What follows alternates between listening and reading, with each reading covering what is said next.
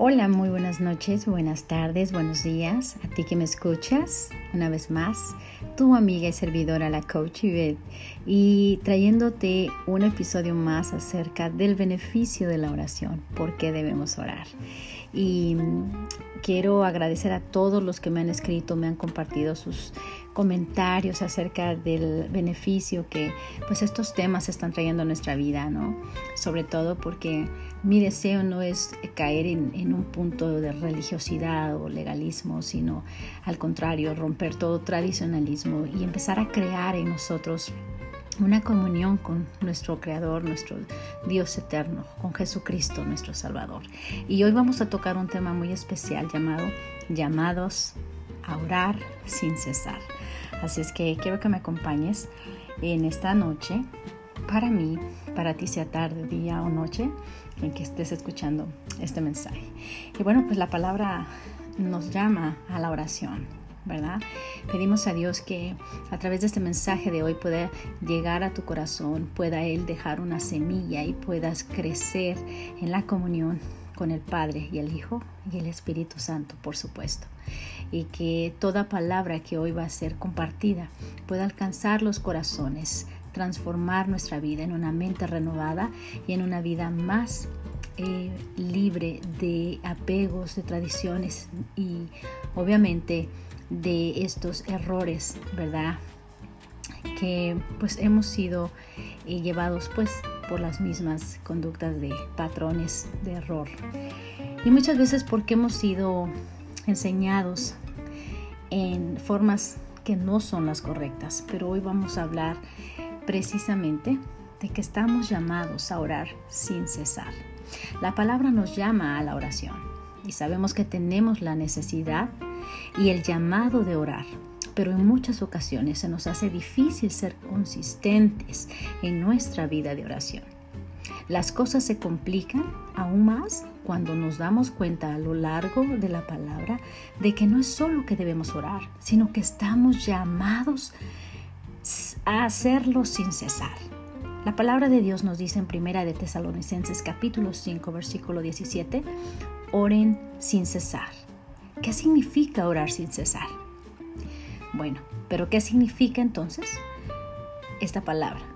Para que podamos cumplir con este llamado, es necesario que entendamos su significado. Para que podamos entender mejor lo que implica este llamado, debemos ver que el contexto de la carta de Primera de Tesalonicenses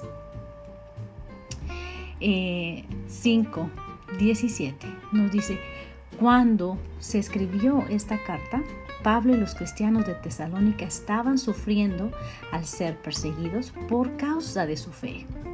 ¿En quién? En Cristo.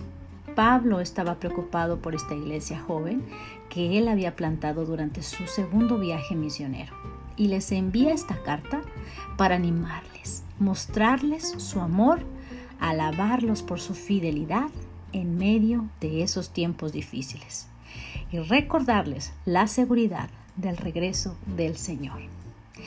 Es pues en medio de este contexto que Pablo explica el mandato de orar sin cesar. Yo creo que estamos en un punto muy especial en este momento, en este 2021, donde estamos experimentando cambios, transiciones, nuevas cosas, ¿verdad? Que no habíamos visto, no habíamos vivido. Este es precisamente en el tiempo donde la iglesia, ¿verdad? Donde nosotros somos llamados, la iglesia, pues el Espíritu Santo de Dios es el que habita dentro de nosotros. Y somos la iglesia de Jesucristo, ¿verdad? Entonces, en estos tiempos estamos siendo llevados por las olas de corriente de lo que estamos viviendo. Es precisamente por esto que Pablo a los tesalonicenses, viviendo entonces una etapa parecida, venía y exhortaba, les mostraba su amor para animarles. Y de esta misma manera hoy nos es necesario a nosotros aplicar esta misma fuente de vida. Pudiéramos pensar que este llamado nos habla de una postura física, que debemos estar de rodillas todo el tiempo o con ojos cerrados y nuestra cabeza inclinada, dejando de lado todas nuestras responsabilidades para dedicarnos solamente a orar. Sin embargo, si leemos los versos anteriores, encontraremos diferentes exhortaciones que Pablo les hace sobre sus relaciones y responsabilidades en su vida diaria, lo que implica que este llamado no se está refiriendo a una postura física continua, sino a una postura del corazón, uno que se encuentra en rendición y dependencia del Señor de manera continua. Eso es lo que Dios busca. Eso es lo que Dios y a lo que podemos agradar y con lo que podemos agradar a Dios. En cada momento, en cada actividad, en cada circunstancia, debemos estar conscientes de que nuestro Dios soberano está con nosotros. Y el llamado que nos hace es a enfrentar cada situación con un corazón que dependa del Señor nuestro Dios y la búsqueda de su dirección sin cesar.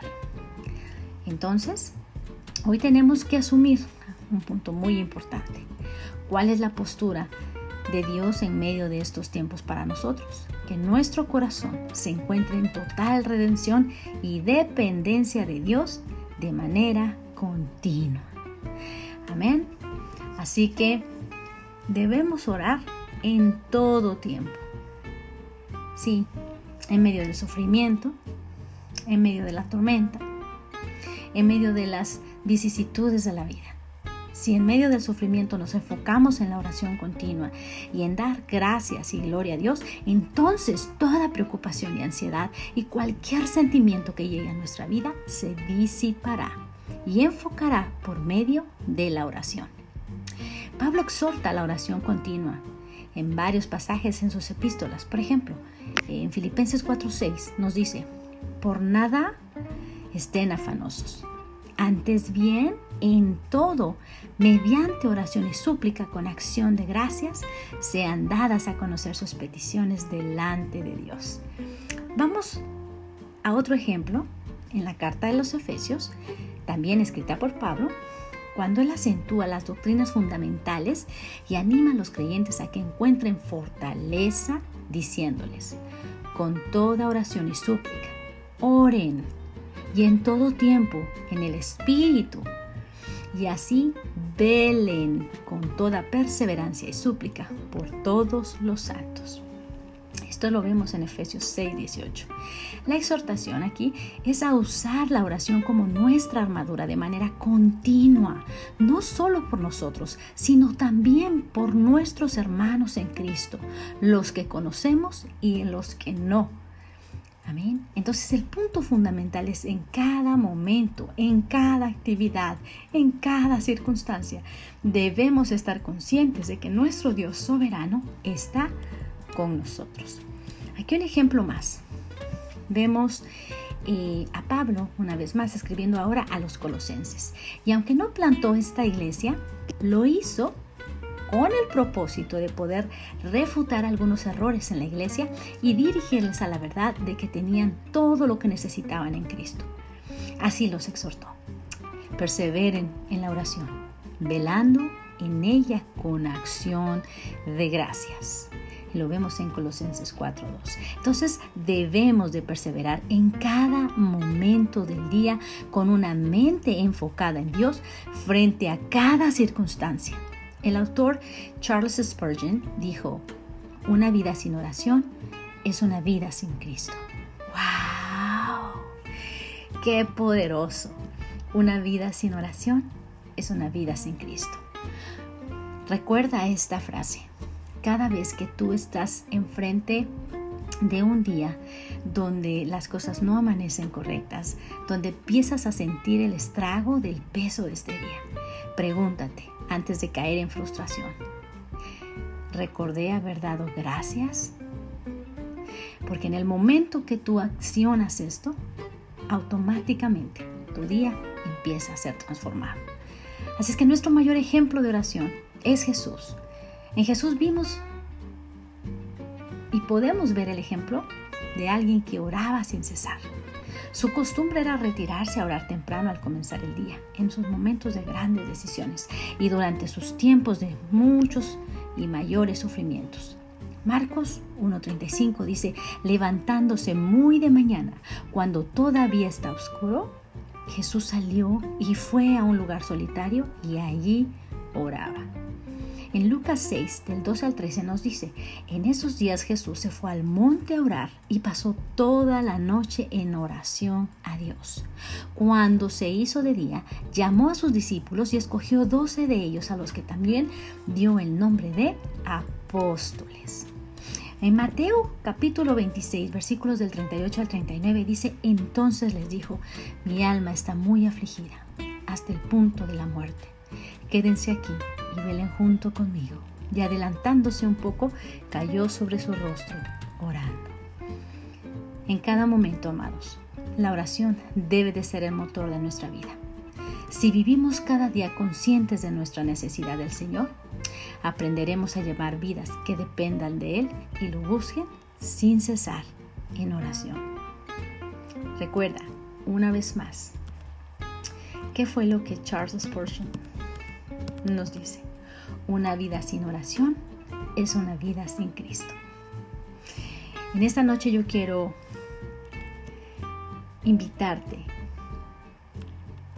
a que reconozcamos y dentro de todo nuestro tiempo, en este día, has hecho un llamado a la oración.